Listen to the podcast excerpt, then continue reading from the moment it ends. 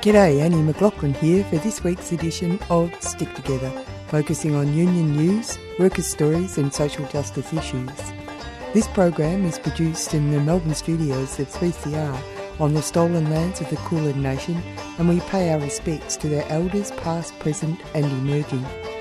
Stick Together is made possible through the financial support of the Community Radio Foundation, and we come to you on the Community Radio Network through your local community radio station. Today, two reports. Up first is Victoria's train and tram workers EBA negotiations, followed by a fly on the wall report on a recent Unions for Refugee forum. But first, some union news.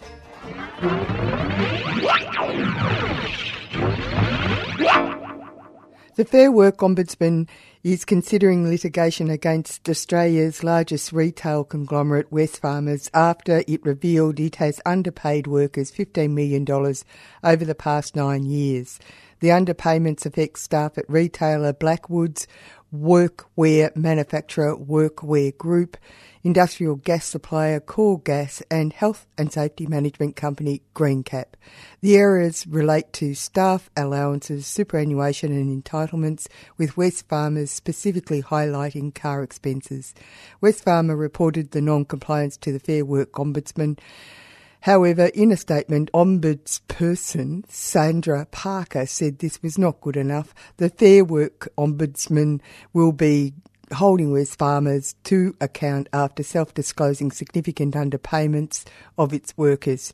Each week, another large company is publicly admitting that they failed to ensure staff are receiving their lawful entitlements. This simply is not good enough, Ms. Parker said. Three female firefighters have quit amid allegations of indecent assault, sexual harassment, and bullying at Dungog station in regional New South Wales. The trio all left the organisation in the past six months, claiming there was a toxic bully boy culture at the station, which is in the state's Hunter region. In a show of support, two men also resigned. The women say they were treated as troublemakers and faced discrimination that varied from not being allowed to drive trucks having uniform requests denied, and being subjected to misogynistic language. One of the women, Ms. Thompson, signed up as part of a 2012 recruiting drive directed at women and alleges she was groped by a male firefighter from the station in April 2017.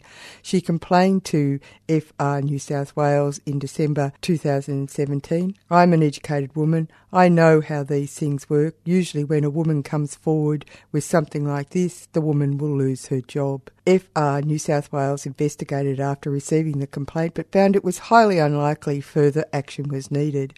These are allegations, and with allegations comes great responsibility to demonstrate that what occurred. Assistant Commissioner Paul McGugan said. Ms. Briggs Another of the women, a former police officer in the UK, described FR New South Wales as a boys' club. There is a culture of fear, which is a dangerous culture in a rescue environment, she said. Information and communication is severely suppressed and controlled so as to prevent transparency. The issues raised at Dungog certainly got our attention, said the Assistant Commissioner McGugan, but the problem was put down to a history of interpersonal conflict at the station. Ms. Newton, another of the women, told an ABC reporter a male colleague pressured her for sex over several months between 2013 and 2014. Numerous times I was asked if I would have sex on the truck or one of the rooms. Here, there, and everywhere, she said. Out on jobs, I always had comments made in a sexual nature. She complained to FR New South Wales in 2014, but claimed she continued to be rostered alone with the man until 2018. Stick together. Yeah. Stick together. Yeah. Stick together. Stick together. Stick. Together. Stick together. Stick together. Stick together. You're listening to Stick Together on Community Radio. Public transport vital for keeping a city operating, but not important enough for a quick enterprise bargaining agreement to be ironed out between Victorian workers and the companies the government has outsourced to. Rail workers have reached impasse with Metro, the franchise operator, a joint venture between MTR Corporation, that's 60%, a Hong Kong based organisation, John Holland Group, that's 20%, that's a Chinese owned organisation, and UGL Rail, that's 20%. Metro also operates the Sydney Metro network since 2019, for your information.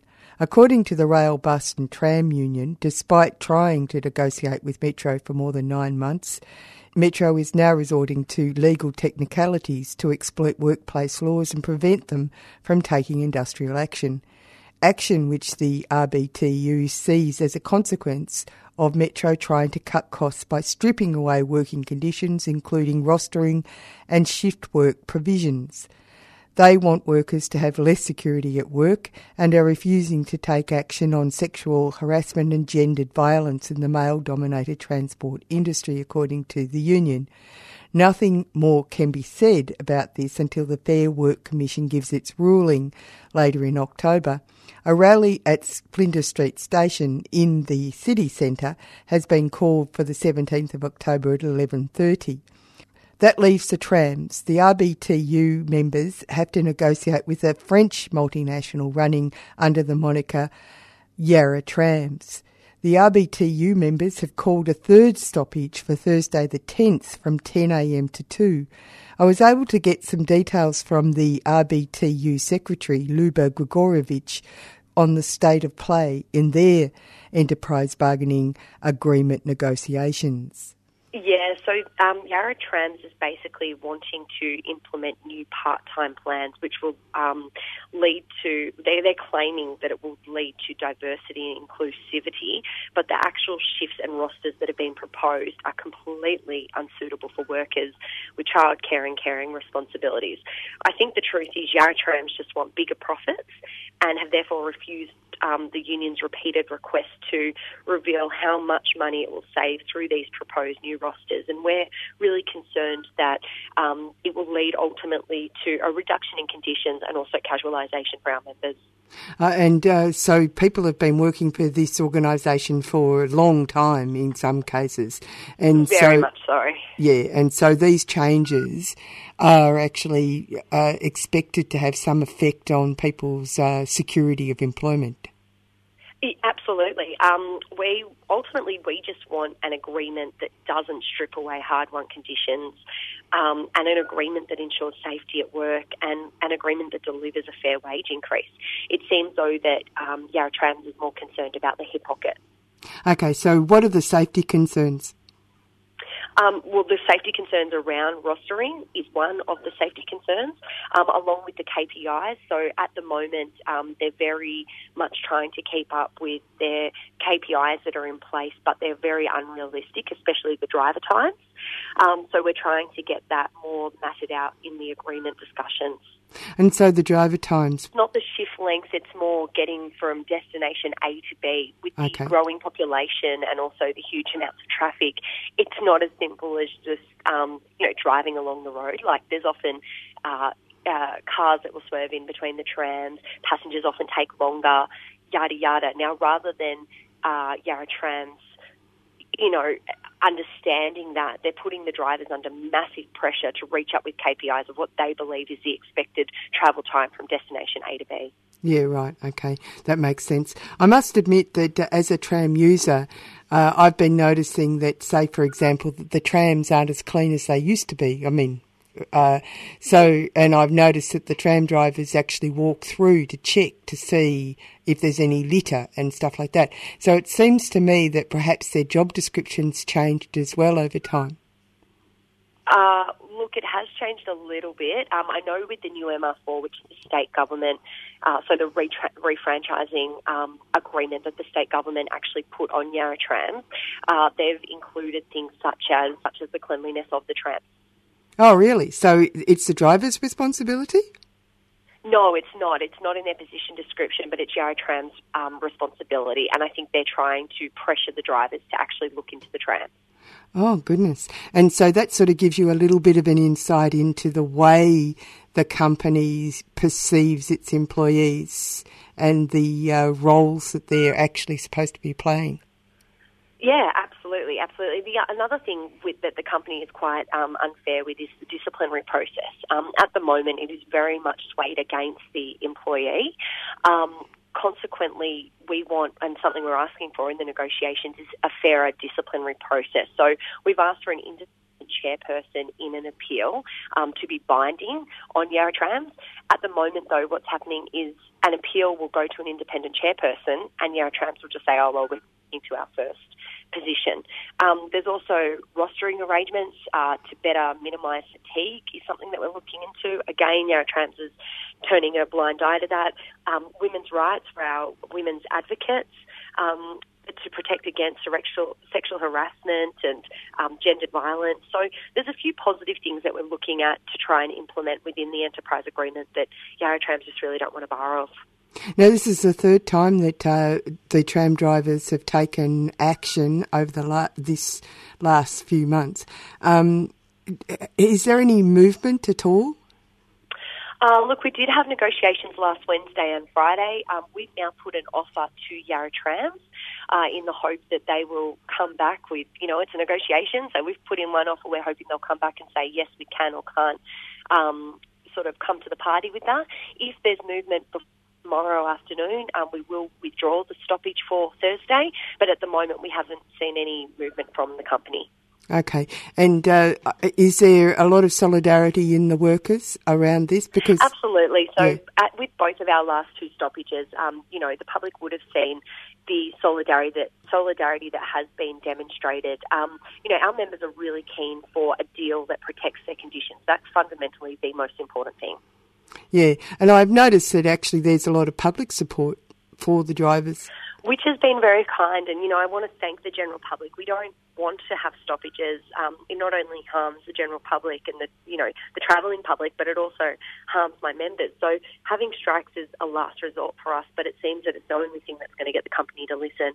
Now, uh, the RBTU uh, had uh, at a previous time pushed for public transport to go back into public hands. Uh, yes. Yeah, because of a variety of issues that um, are happening because it's been privatised. And this is a prime example. KDR Victoria, the company that trades as Yarra Trams, is owned by a French multinational company. KDR Victoria doubled its profits last year.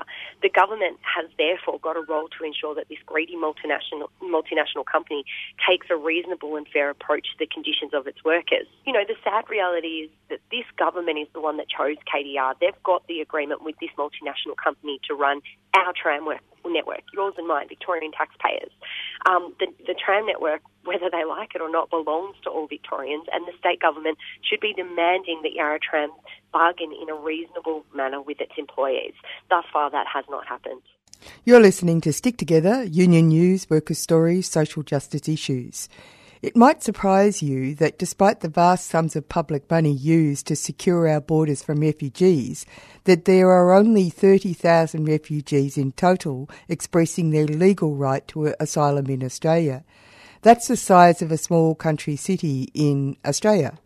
This is just one fact that surfaced at a recent forum run by unions for refugees. I just want to very briefly set the scene for um, what we're what we're facing politically in terms of refugee rights and the union movement. I'll be very brief about it, though.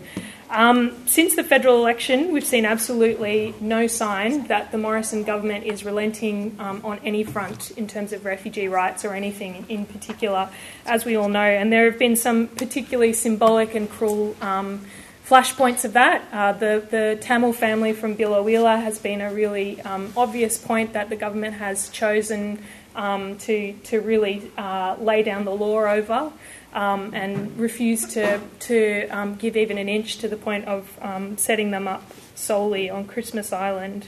There's been locking up of 53 refugees totally incommunicado in Bomana prison, one of the most dangerous prisons in the world in Papua New Guinea. Um, and of course, the um, the very provocative uh, plan to, in November, repeal the Medevac legislation that our movement won um, quite successfully earlier this year. So you know that's that's what we're facing, and we all know that. But I think important to remember and to um, to frame our discussions in that this year we have seen. Uh, you know, no giving up in the face of that from the refugee movement. In fact, I think um, both unionists and refugees and advocates have actually stepped up substantially in terms of our resistance. The, um, the refusal to give in over the Biloela family, even to the point where we're all out at the airport, and then the next day at the um, at the hearing, and then the next week at the hearing, it's been unionists at the front line of that um, refugee rights activists just tirelessly showing up and refusing to give in um, in the face of, of the government. I, I, just wanted to mention as well something that has really shifted the landscape, I think, very significantly um, for, for unionists uh, who support refugee rights in particular, was the really inspiring rally um, uh, that the TPV, um, BVE, and SHEV and other um, insecure visa holders um, held a couple of weekends ago. I don't know if other people were there, but it just really, I think, just hearing um, people in that situation speaking openly and fearlessly um, for you know really just actually transformed the landscape. I think for a lot of us in terms of being able to hear those voices directly um, and be able to connect with people who are in our community and see and know that we are living, working, and fighting amongst um, refugees um, together. So I think those two um, kind of signals are, are emblematic of our movement, not giving up and that we have some something to work on and something to work with. There's a couple of things that I wanted to raise about how practical things that unions can do to improve the um, progress towards a more fair and equal society and uh, one that's more inclusive of refugees. And I actually want to pay tribute here in this building to the Nurses Union, which has got a great program about um, offering job opportunities specifically to people from these communities, understanding that it's very difficult to get work uh, and to get their fir- uh, get a first job when you don't have experience in Australia. And I know that they're doing that work and um, trying to help people by engaging them and bringing them into workplaces. And I think it's something that other unions could really take a leaf out of the nurses' book if there's officials around the room and take it back to their, their leadership. Um, because what we what we know is that exposure to people in these situations, exposure to refugees or people seeking asylum, can make such a huge difference. And I want to tell you a little bit of a story about my time when I was an organizer at the um, at it was the LHMU at the time, now United Voice or UWU, whichever one, whatever day, whatever day it is today. Um, but uh, I used to organise security guards, uh, and as many people would know, there's a lot of people from South Asia who are in the security industry, but there's also a lot of old white blokes. Um, and one day I was at the oil refinery out in Spotswood, um, talking to people about an enterprise bargaining agreement negotiations, and um, that old 50 something white guy who's, you know, you, you can make a picture of him. You, I think you already have a bit of a picture. Um, wasn't very happy about all the, his words, abba doo doos coming straight off the boat, taking people's jobs. And I was sort of taken aback, not just at the racism, but at the fact that standing right behind him was a man that I knew. His name was Ali. And I looked over this man's shoulder to Ali, and the Ali's face had sunk a little bit. But then this white guy turned around and was like, Oh, not you, Ali, you're one of us. And that was one of the things that we need to expose more people to other people in these situations because solidarity is born out of understanding, out of this human connection. Um, and what we need to do is fight to make our workplaces more equal and more inclusive of all people from no matter where they're from and no matter their situation. Um, unions can help, and if those of you that are active inside your unions, we need to be active inside of unions, not just as unionists in the workplace, but within the structures of our unions as well. And one way that we can do some of that is also by putting some, um, you know, putting some asks on, on people inside unions to involve these types of issues at our delegates conventions. Uh, and I know some unions do, and I'm speaking at one next week and at another one the week after. Um, but we need to continue to raise these issues and highlight just how important it is that we're fighting for all workers, not just the people that were already in the union, not just the people we're comfortable about talking to in the workplace, but absolutely everybody. Because there are 1.1 million temporary migrant workers in Australia. Uh, and as a union movement, we can't succeed on anything unless we bring all of those workers together. refugees and people seeking asylum are a small part of that of our mixed migration system, but they are an important part because they are used as a way to divide us, and it is quite clear. And the people in Canberra need us to be fighting each other at the moment because as soon as we turn our gaze to Canberra, everyone would realise, um, black, white, no matter where you're from, just how bad things are up there. So they need they need this division. They need to sow this division, and our job, our primary job, must be to overcome it.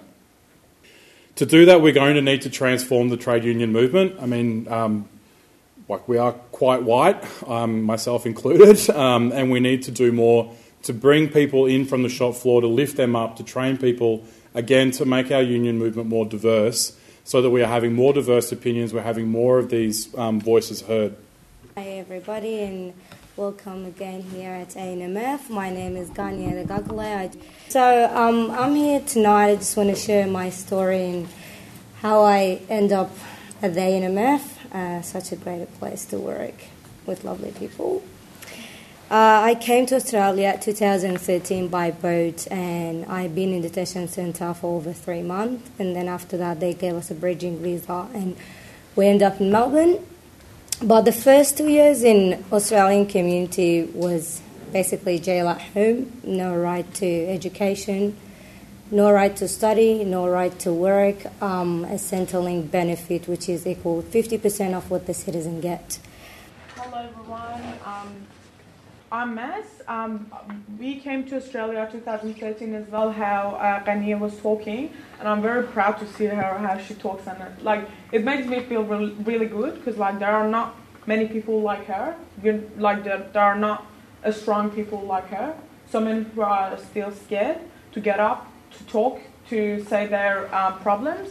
But we are 30,000 people. We are not one, two, or like even hundreds. We are 30,000 people living in Australia and we need everyone's support who's here who like your community as well you go out there you talk your friend to your friends to the community you work with and like educate them we need people to know about us because like i work in Craigieburn south primary school i'm a um, teacher aide there and when i talk to all my colleagues about like how i came to australia and like um, all our story our visas they don't even know what my visa is and they say when are you going to be permanent? I don't know what to tell them. Like, what is the next step with your visa? I don't know what to say. I just close down. I just go shut. I don't know. I'm like, what do I tell them? Like, they're not gonna understand me because like they've never been in my situation. They never knew about my situation and all of that. So it's better to educate people first and to tell them to, I don't know, to help us, to support us because we need this support with the support we get, the more support we get, the bigger our community will be, and we will be heard somehow. And thank you so much for these groups, like all these groups that help refugees, because we really need your help. We, more the help we get, like the better we will be, and I am pretty sure we will survive at some point. I know survive is not a good word to use, but like we have to survive. Like there's no other words that I can use for our situation. our situation is survive. It's not a win anymore. Because like I've been rejected twice. Next step, I'll be like Tamil family. You're gonna come to court for me. I'm gonna be like maybe in Christmas Island. I don't know what will happen. You know. I just wanted to talk actually a little bit about um, the Biloela family because I think, but I think the Biloela family are kind of the next, potentially, you know, the, the next Baby Asher moment. And I guess just thinking a little bit about what was so successful then um, at Lady Cilento Hospital and what we need now. And I think we can see very clearly that the success at Lady Cilento was the leadership of the trade union movement. Like that's what won it, and it was it was the leadership of the workers in the first instance refusing to release her, and then it was the leadership of of um, you know our Queensland comrades saying we are behind this 100% publicly. We're you know we're organi- we're calling through our phone trees. We're calling the demos. We're down there on the picket line um, to, to protect Baby Asher and, and how important that was. I think there's sometimes some anxiety and has been particularly around the Biloela family that when we're public about our support for them, that that might make it harder for Peter Dutton to kind of quietly shuffle them back home. But I think the reality is is that every year Tamil fam- Tamils are deported by the Australian government. Every year, people are returned to, to danger. The only reason that Priya and Nades and their girls haven't been is because we've made a fuss about it. That's why they're still here. They're not here despite us making a fuss, they're here because we made a fuss. I think that there's another part of the conversation, which is that our public services and our core functions of the state should be done by the state. And this government has outsourced detention centres and they've outsourced immigration. They're about to outsource our visa services. Um, but they've also outsourced Centrelink and you know health services and all of the things that you engage with as citizens across the state. And it's absolutely critical that we stand up and say that those services and core functions of the state should be done by the state, and the state is responsible to us as citizens to do that, but also responsible to asylum seekers that it's not some private enterprise. One of the reasons why we couldn't, and it's a struggle to organise people working within Border Force, but it's not a struggle to organise people working within the immigration um, services.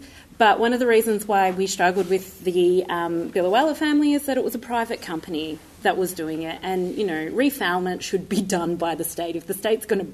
But I think that privatisation and public services are another really important part, and that's something that unionists should be standing up for. That's it for Stick Together. Stick Together is produced at 3CR studios in Melbourne and broadcast nationally on the Community Radio Network.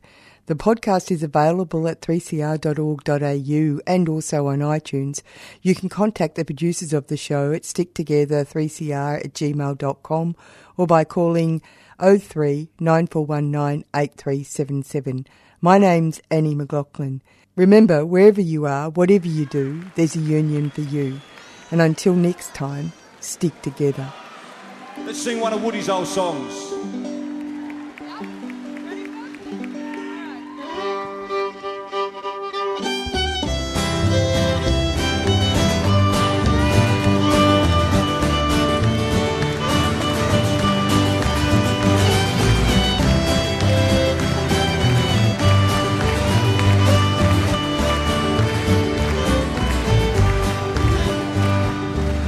Once was a union maid who never was afraid. But the goons and the geeks and the company finks and the deputy sheriffs who made the raid. And when the news was called, she went to the union hall. And when the Legion boys came round, she always stood her ground. Oh, you can't scare me, I'm sticking to the union. I'm sticking to the union. I'm sticking to the union. You can't scare me. I'm sticking to the union. I'm sticking to the union till the day I die. Yeah. This union maid was wise to the tricks of company spies. She couldn't be fooled by the company stool. She'd always organize the guys. She'd always get her way when she struck for better pay. She'd show her card to the National Guard, and this is what she'd say. Oh, you can't scare me, I'm sticking to the Union. I'm sticking to the Union. I'm sticking to the Union. Oh, you can't scare me, I'm sticking to the Union. I'm sticking to the Union till the day I die. You women who wanna be free, just take a tip from me. Join your hand with a union man into the 21st century. As Angela Davis found, we're all together bound. Let race and class and gender join to stand on common ground. Oh, you can't scare me. I'm sticking with the union. I'm sticking to the union. I'm sticking